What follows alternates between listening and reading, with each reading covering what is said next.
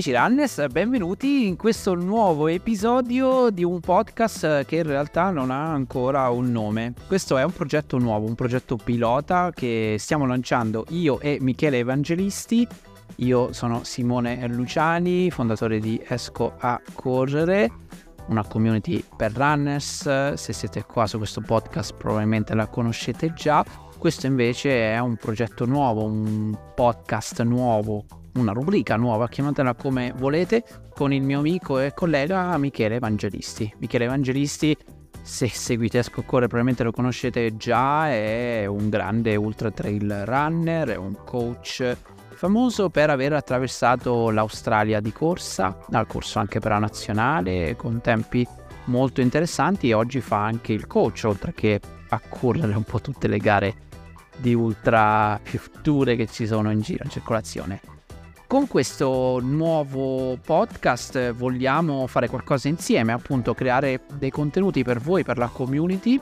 Non so ancora se terremo appunto questo episodio all'interno di Esco a Correre oppure se poi lanceremo un podcast vero e proprio con tanto di suo brand da qualche altra parte, vedremo. Però quello che ci tengo a fare è sicuramente capire se vi piace questo nuovo format, se vale la pena portarlo avanti. La nostra idea è quella di portarlo avanti appunto bisettimanalmente o bimensilmente, come si dice, due volte al mese praticamente, uno ogni due settimane.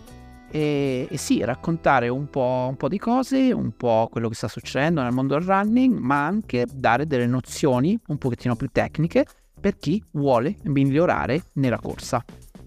Comunque, io vi lascio all'episodio con Michele Evangelisti e il sottoscritto Simone Luciani.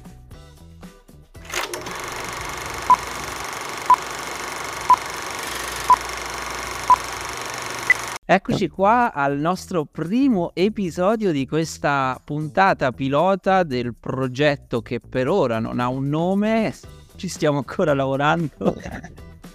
Però... Qualcosa c'è, qualcosa c'è qualche idea c'è, però per ora non diciamo nulla, anche perché il pilota, il cosiddetto episodio 0, che serve un po' per eh, vedere come va e se la cosa può piacere.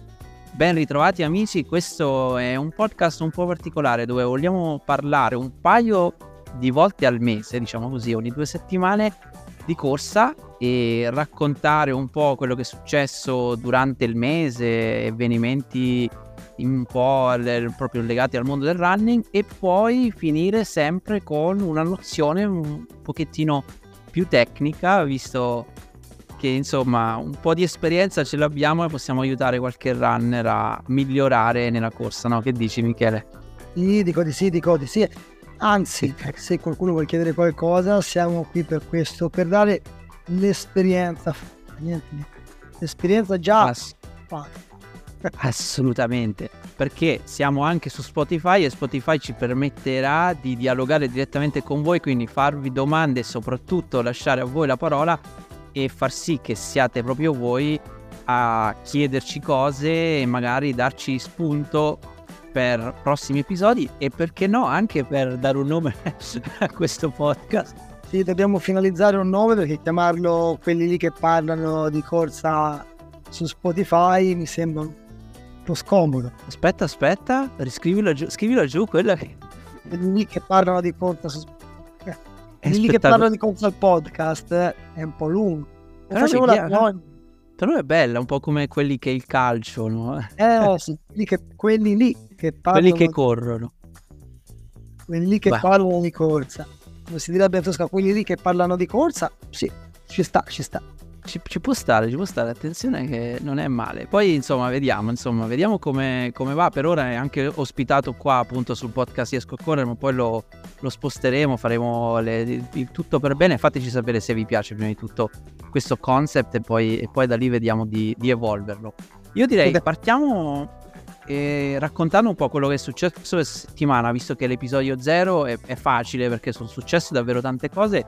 Tu, tra l'altro, sei appena tornato da, da una grandiosa loot. Se ci vuoi raccontare un po' cosa è successo la settimana eh, scorsa. Ma questo, questo, qui, ragazzi, è il weekend più figo dell'anno, eh? o quantomeno a pari merito con l'altro weekend più pazzesco dell'anno, che è l'ultimo di agosto ma secondo me è questo, quello, quello più condensato perché eh, a parte che due settimane fa i mondiali, ma West States, la Vared Ultra Trail e qua mi vorrei fermare, ma c'è ancora tanto perché ci sono insomma eh, la maratona sul bianco e altre corse. Sembra che tutti vogliono. Sbaglio? Assolutamente no, è un weekend molto trafficato perché abbiamo avuto appunto Western States in concomitanza con la LUT che è la gara più importante, una delle più importanti in Europa, sicuramente la più importante in Italia. E poi abbiamo avuto appunto la maratona nel bianco e poi la pistoia a betone, non dimentichiamoci. E poi ci sta, e non solo, campionati europei di, di atletica che l'Italia ha fatto una mega prestazione, storica vittoria, si è portata a casa il campionato europeo con una gara una più bella dell'altra, insomma letteralmente per chi era amante del running settimana scorsa ha fatto una buffata. A me ti spiace un po' quando c'è tutto insieme perché sarebbe bello vederlo un po' più snocciolato sia come partecipante eh, sia come diciamo eh, spettatore. Mi spiace, mi spiace perché so che devo fare una scelta, se voglio andare alla Betone non posso fare la loot, se volessi provare la sorte e andare a, in America per giocarmi la mitica Western States non dovrei fare la mitica la tutta. E qui si parla di cose mitiche ragazzi eh, eh Facciamo sì, sì. Facciamo direi, su, direi. chi slitta avanti chi slitta indietro. Eh, infatti, e io quasi quasi voglio raccontare un po' quello che è successo perché tu hai, hai fatto la loot, hai fatto la 120 km la Veduta te, la classica, diciamo, la gara più impegnativa delle, delle varie e io ti ho seguito come tu ben sai, non dico la notte perché la notte poi sono andato a dormire anche ora c'ho, c'ho un bebè a casa che già non mi fa dormire, però ogni tanto sbirciavo dove stavi e poi ogni tanto quando la fortuna girava, ovvero quando c'era rete, mi arrivava qualche tuo audio molto interessante che voglio fare ascoltare anche a tutti gli ascoltatori. Posso, sì. No? Certo, poi, no, poi... No, non c'erano cose particolari. No, magari c'è il linguaggio a volte colorito perché la stanchezza, la notte, il sole, il caldo, la fame, sì. la sete. A volte mi fanno venire fuori tutta la toscanità in una volta sola. Vai, vai, lo facciamo subito ascoltare. Prima due ore andate, una festa nella notte, gente che fa festa, fuochi, musica, uno spettacolo, un vero spettacolo. Ale! Ale!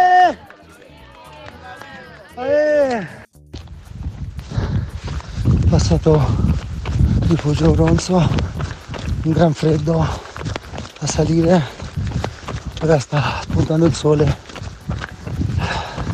l'aria cambia, quando siamo sotto vento, che spettacolo ragazzi, tutta la fatica, tutti i mal di pancia, tutte le emozioni sono qua, sotto le teccine,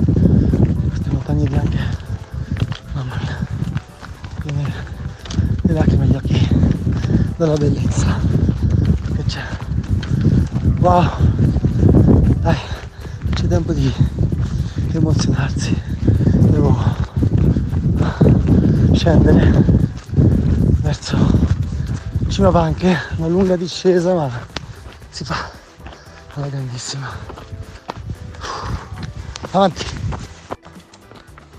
Malgara stua la la la la la La la la la Ragazzi un po' di euforia, anche se la stanchezza si comincia veramente a sentire adesso il caldo. Ho mangiato una piattata di riso come i cinesi, ma con le mani, un bicchiere di tè. Sono ripartito subito.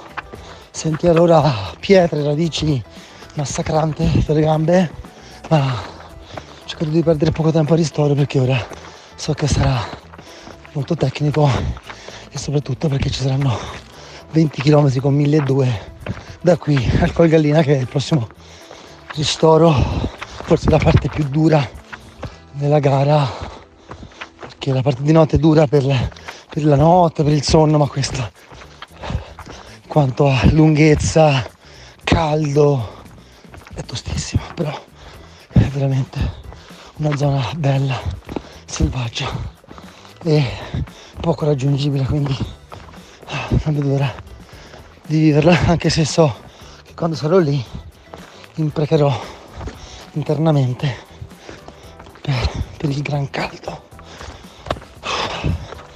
Avanti! Sono entrato a cima banche disfatto, vuoto, gambe finite, ma sono riuscito a cambiarmi, a idratarmi, a mangiare qualcosa. Sono ripartito camminando, l'umore è cambiato ora, si sale al fresco verso Margarastua. Qua comincia la vera lotta. C'è da giocarsela tutta e dal freddo e, dal, e il vento di stanotte. Adesso da combattere ci sarà il caldo e la stanchezza. Fantastico però, veramente fantastico. Andiamo, andiamo. Passato il Passo Giau, tosto, tostissimo. Sono stanco, molto caldo, poi arrivano le flate di vento freddo che allo stomaco non giovano ora 8 km per arrivare al Croda. Però ho mangiato due albicocche mature. Mi hanno permesso almeno un po' la bocca.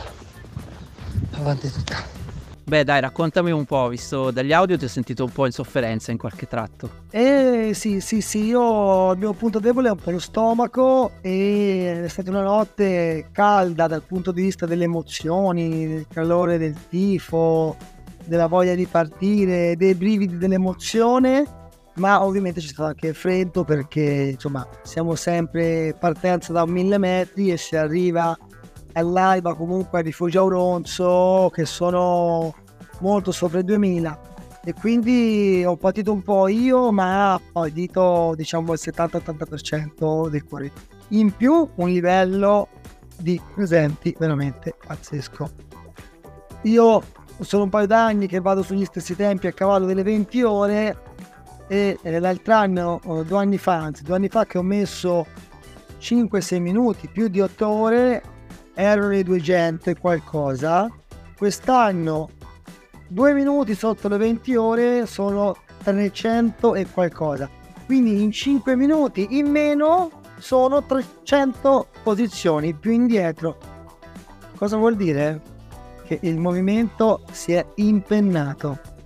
Sì, ce ne sono davvero tantissimi atleti. Senti, ieri intervistavo Georgio Piazza, che è arrivato terzo nella tua stessa gara, una gara davvero spettacolare, andati a sentire l'intervista, tra l'altro è anche sul podcast, e lui mi diceva che anche lui ha sofferto di stomaco e ha sentito anche lui un po' di atleti, eh, così come anch'io ho parlato con un po' di atleti che hanno fatto la stessa gara, e un po' tutti hanno avuto problemi. Non è che girava anche qualche virus oltre i classici problemi che si possono avere in un ultra? E magari sì, però io ho mangiato, io ho mangiato da solo, però comunque sia il virus ci sta, anche perché siamo tanti a partire, siamo tanti a frequentare le gare, mm. Cortina nella fattispecie.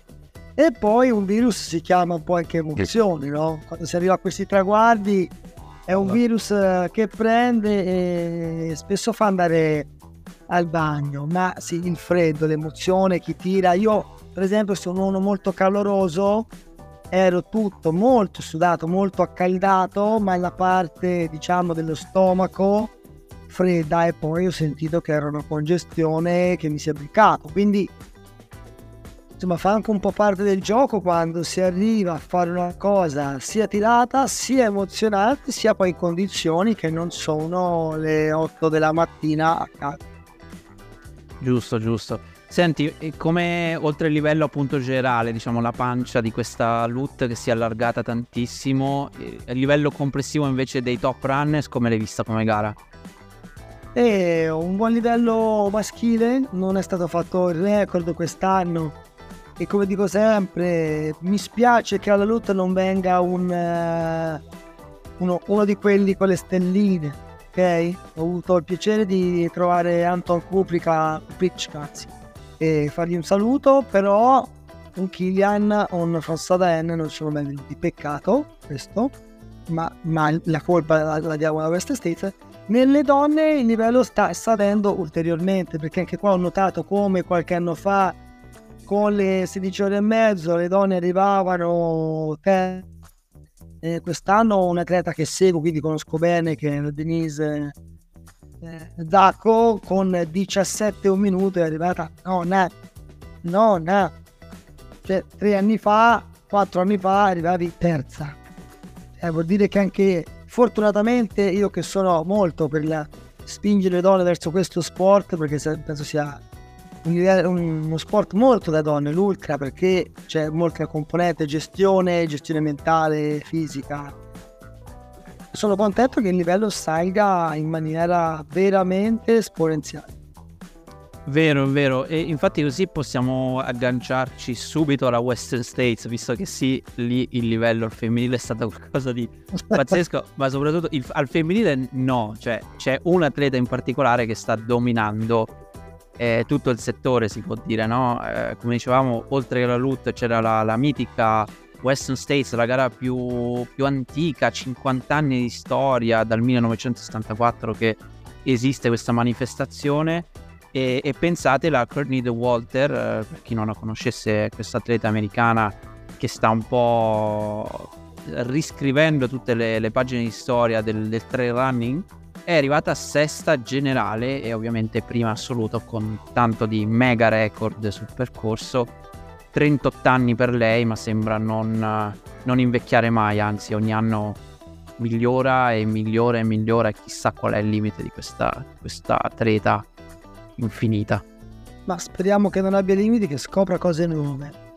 Penso che il trail sia un po' un'avanscoperta fisica. Eh, quindi l'età non mi sorprende, non mi sorprende che sia una donna, non mi sorprende che sia sola in questo momento, sola nel senso la più forte, nettamente la più forte, perché quando c'è una persona così più forte, secondo me il movimento generale migliora, perché penso che tutte le altre donne, anche se sono meno forti, cercheranno allenamenti nuovi, strategie nuove, eh, prodotti nuovi eh, per cercare di colmare il gap. Quindi in realtà, eh, anche se può sembrare eh, che la Courtney sia imprendibile, penso che tutti gli altri non si accontentino del secondo posto, ci provino. E questo provare, questa sticella un po' alta da raggiungere, sia di grande stimolo al mondo del trail running. Secondo me nei prossimi anni eh, se ne vedrà delle belle, probabilmente lei continuerà a vincere, ma eh, chi è uno scalino o due dietro si rimboccherà tantissimo le maniche e proverà in tutti i modi a colmare il gap.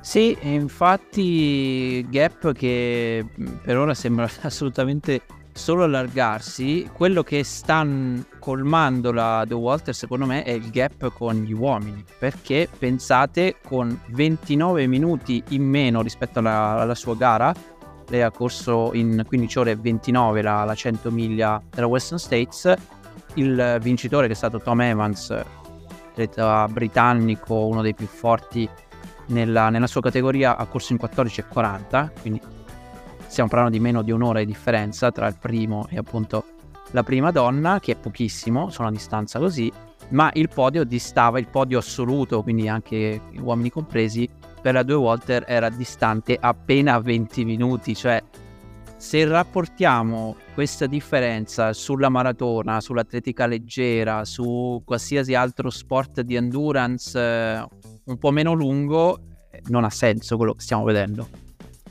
Tra l'altro il numero delle donne in America forse sarà il 30-40%, quindi nel 30-40% ce n'è una che arriva nel primo 1%.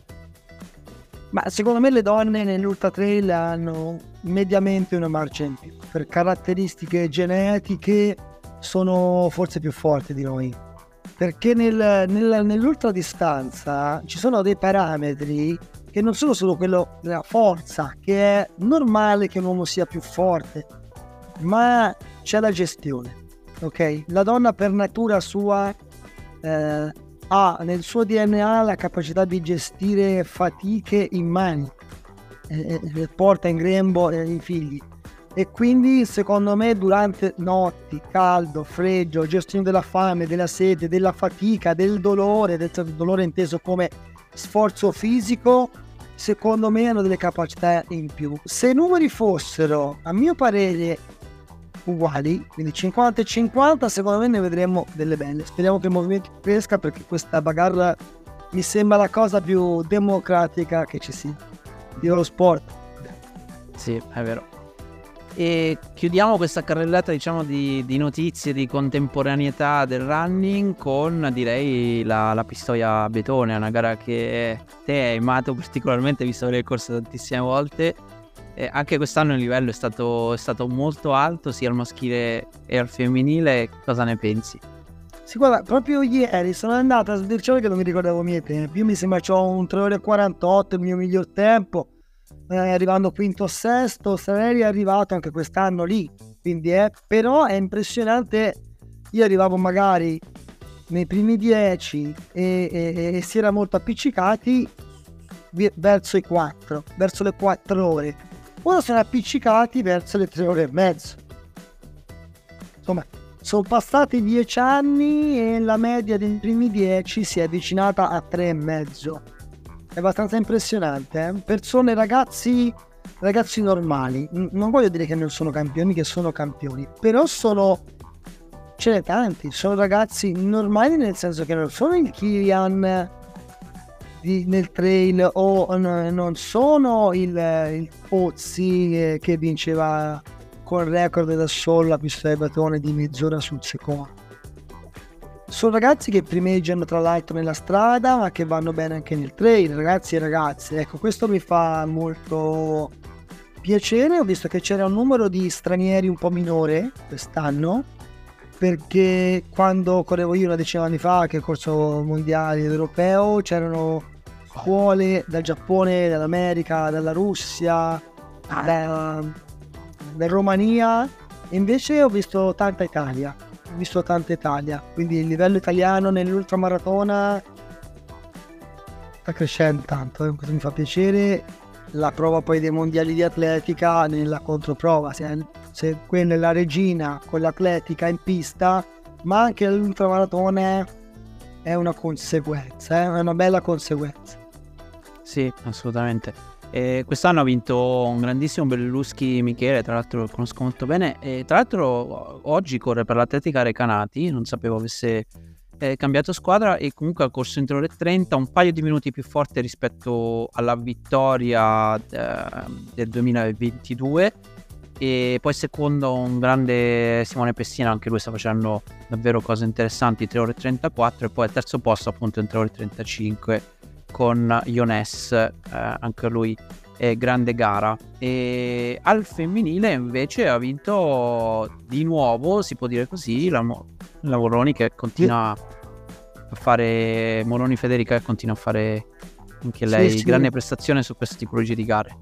È una forte 100 chilometrista, ma a livello c'è un ottimo livello. È più italiana, l'ho vista come, come come gara un po' più italiana del solito, però beh, il, livello, il, livello, sta crescendo, eh. è anche una delle più antiche al mondo. Eh. 50 sì, sì. Tra l'altro la settimana prima c'è, c'è, stata la Comrades, no? È una gara molto simile, si può dire, più o meno nella stessa categoria, più lunga, forse un po' più simile al passatore come tipologia sì. di gara. E faccio questa domanda prima di chiudere questa, mm, questa carrellata di, di, notizie. Secondo te tra passatore e una pistoia a betone quanto, quanto c'è in più nel passatore? Cioè un atleta che riesce a correre una pistoia a betone, quanto di più deve fare per poter correre un buon passatore secondo te? Poco. Secondo me è poca la differenza. Io negli anni in cui ho fatto la pista di betone ho fatto un, sempre un mese prima eh, il passato e ho sempre detto a chi mi chiedeva e che questo era quello che mi veniva detto a me a catena che la betone rispetto al passatore è la metà ma è più dura. Quindi alla fine si impacia cioè eh, a pista di betone ci sono 18 km di, fi- di, di salita. Solo la parte fine 18 km e il dislivello è circa il doppio, di quello che c'è. In più è, è molto più violenta per le discese, perché ci sono, c'è la discesa, la, la seconda discesa dopo la salita mi sembra delle piastre, che è molto dura. Quindi un buon 100 km al passatore fa un risultato molto simile alla pista da betone. Eh. Poi eh. Diciamo a livello un pochino magari più basso primeggia più la, car- la caratteristica personale e mentale dell'atleta ma diciamo con un atleta un pochino più completo, più completo nel senso già con un po' di esperienza, diciamo il livello secondo me siamo lì, eh. Perché una è più lunga, sì, ma l'altra è molto più violenta dal punto di vista della salita, del caldo, perché si, si parte al mattino da Pistoia, è già caldo, e salendo è sempre più caldo, e poi hai tutta questa prima discesa folle prima dei 18 km. Vero, vero, sì. E così possiamo introdurre un po' il secondo argomento di questo episodio, eh, che è la parte un po' più di, di nozioni, no? Così, visto che questo è un pilota, raccontiamo un po', eh, come dicevamo, vogliamo dare prima un po' un, un excursus del, di quello che succede eh, nel mondo del running e poi concludiamo sempre l'episodio con eh, qualche nozione un po', un po', più tecnica, un po' più utile che, che, può aiutare un runner. E pensavamo che uno dei topic eh, interessanti potrebbe essere eh, proprio la transizione tra, tra, la strada, tra lo stradista, l'atleta classico che magari inizia a correre, che ne so, per preparare la sua prima 5 km, la sua prima 10 km, poi magari la mezza, la maratona. E, e, e quella transizione a volte complicata, a volte no, eh, dipende un po' dal tipo di atleta, verso invece il trail e perché no anche l'ultra trail che è una disciplina nella disciplina. Eh, e mi, visto che ci sei tu che appunto sei, sei, un grande esperto, io un po' meno ci ho provato a fare il trail bene, però sono ancora in una fase...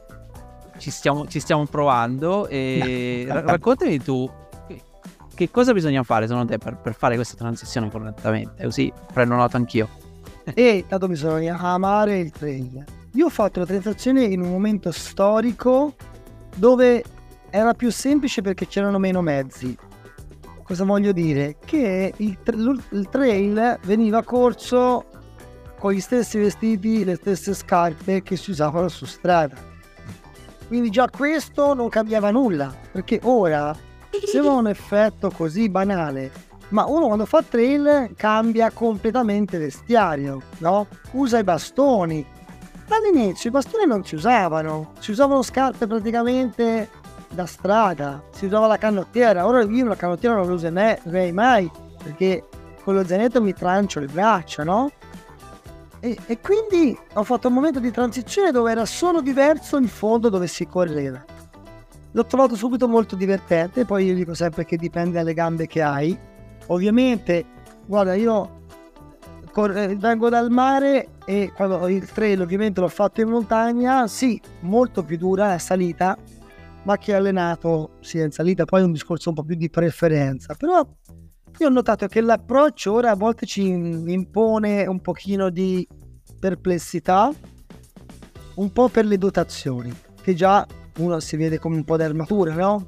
Zaino, le scarpe diverse, bastoni, eh, tutto quello che devi portare di- dietro di emergenza. E invece la strada è un po' più minimalista. Però questo dovrebbe essere un po' la coperta di Linux. Uno dovrebbe pensare che fa trail, non deve avere paura, ha una coperta di Linux dietro, sulla schiena. Quindi già questo, nella transizione questo conta. La tipologia di allenamento a mio avviso è molto simile eh, io negli allenamenti che do ai miei atleti cambia poco, ovviamente poi se uno deve fare una maratona per fare il tempo si specializza un pochino di più sulla, sulla qualità, se uno deve fare un, un trail di pari distanza a una maratona si specializzerà un pochino più magari sulla salita, sulla forza, se uno deve fare un trail lungo si specializzerà sulla tenuta, sulla gestione, perché la differenza poi del trail lungo, dell'ultra trail è un po' la gestione nel, nel bosco, nell'altitudine, perché l'ultramaratona su strada per quanto dura è sotto controllo, nel senso che batti sempre lì su strada, per quanto lunga, una 100 km, facciamo il conto dei primi, ma 100 km in 7 ore, 100 di trail ce ne metti almeno 10, quindi c'è già tre ore, tre ore e mezzo, quattro ore di differenza. Insomma, è già importante anche il tempo, la differenza. Però, ecco, secondo me la cosa che più differisce è l'approccio mentale. Lo stradista magari pensa che il trail sia solo un ripiego, solo questo si pensava specialmente qualche anno fa, e invece è un modo di vedere le cose un po' diverso, è un po' come passare dalla bici da strada alla gravel o alla mountain bike. È l'approccio che fa la differenza. Un, un approccio che, che, può diventare scomodo se, se, non lo si capisce, secondo me, perché io appunto venendo dall'atletica leggera e poi dalla strada eh, all'inizio facevo fatica quando mi dicevano ah devi stare fuori due ore. E io dicevo ok sì che, che vuol dire? Quanti chilometri devo fare? Eh no chilometri no perché dipende dal dislivello dipende da, da quanto tecnico e, e, quindi cambiano un po' tutti i parametri e, e, e se, non, se, non, si capisce questa cosa eh, io dico a casa mi chiedono quanto ci metti a tornare per l'allenamento, quanto stai fuori con gli atleti? Eh, non lo so perché eh, strada, bene o male, calcoli, va da 5, 5 per, vado a 4, 4 per chilometro. Nel trail, nel trail, no, no, non fa fare sto calcolo, intanto ci devi mettere i dislivelli, che si può calcolare, ma, ma poi c'è le difficoltà. Se un sentiero lo trovi più fangoso, più bagnato, più scivoloso, il tempo di quel sentiero raddoppia. Se la salita uguale è in condizioni pessime, ci puoi mettere di più o ci puoi mettere di meno. E quindi la, la durezza, la difficoltà del trail sta un po' nel percorso che ti cambia totalmente le tempistiche. E, quindi, e poi, ma chi va forte su strada va fortissimo anche nel trail. Perché ormai, insomma, senza portare nome, ma ci sono degli atleti che, che hanno fatto uh, i trials per andare alle Olimpiadi in maratona e penso che se uno poi che vada oppure no, ma se lo prova il trials non è che fa 3 ore, e fa 3 ore e 10, fa 3 ore e 12. Eh, scusa, 2 ore e 12. Sì, sì. Fa 2 ore e 10, fa 2 ore e 12. Eh, che va piano e poi fa 3, ah, va piano, fa 3. No, non è entrato nei primi 3 della sua nazionale con 3 e 8, con 2 ore e 8 ma, ma fa trail, vuol dire che poi fa in proporzione 100 km di trail in 8 ore. Sì, sì, sono comunque atleti estremamente avanzati. Senti, ti faccio l'ultima domanda così poi chiudiamo, sempre legato a, questo, a questa cosa qua della transizione, la scarpa. Secondo te per un atleta che inizia oggi, dice ah, mi, intriga sta cosa del trail, ho visto la lutta, ho visto Simone ne parla così tanto sul canale, proviamo. e, e, bisogna per forza comprarsi un paio di scarpe da trail oppure ci sono delle scarpe da strada che possono andare bene come inizio? Inizialmente sì, se uno non può spendere, penso che il primo approccio debba essere fatto con una scarpa da strada. Non con una scarpa magari per leggere la maratona, non tanto per qualcosa, ma per farsi male magari alle caviglie una slogatura, eh, una scarpa più stabile, ma penso una scarpa, chiamiamola così, dal lungo su strada. E va benissimo, va forse meglio di una scarpa al trainer su uno sterrato bianco, su una campagna. Anche, poi se uno vuole prendere invece una scarpa da trail, io le dividerei in tre. La scarpa da sky, quella da salita pura, che è leggerissima, è, è come se fosse una scarpa da maratona, tacchettata, poi c'è la scarpa da trail lungo, quindi però leggera. Poi c'è la scarpa invece molto protettiva da trail, che è quella che protegge un po' di più, è quella magari un po' più per chi inizia, è per quello che fa la gara lunghissima, è per quello pesante e non è un contro, è una scarpa semplicemente più protettiva come ci sono da strada e quindi questi sono i, i, livelli. Però si può cominciare io consiglio a tutti cominciate con una scarpa da strada con dei sentieri semplici e vedrete che cambia qualche secondo a chilometro eh? 6 7 secondi a chilometro? C'è uno sforzo muscolare maggiore e diminuisce un po' la velocità. Però è più muscolare. Yeah. bene bene a me è piaciuto questo esperimento, speriamo che, che piaccia anche agli ascoltatori e, e, chissà che non possiamo continuare verso questa direzione. Fatecelo sapere, utilizzate tutti i vari strumenti, usciremo anche su, sui social, faremo un po' di clip, insomma fateci sapere se vi piace questo esperimento perché così potremmo continuare. Che dici? Sì, io voglio chiacchierare perché ho bisogno di raccontare un sacco di cose, se no mi rimangono qua in gola, no? Mi fa piacere condividere sempre le mie esperienze, magari perché servono a qualcuno di sti. Grande. Mi viene a dire correte e fate lavoro, ma questo è, è tutt'altro progetto, quindi dobbiamo trovare uno slogan di chiusura. Qualcosa farete, stiamo pensando a che cosa farete oltre a correre. Esatto. Ciao ciao. Ciao.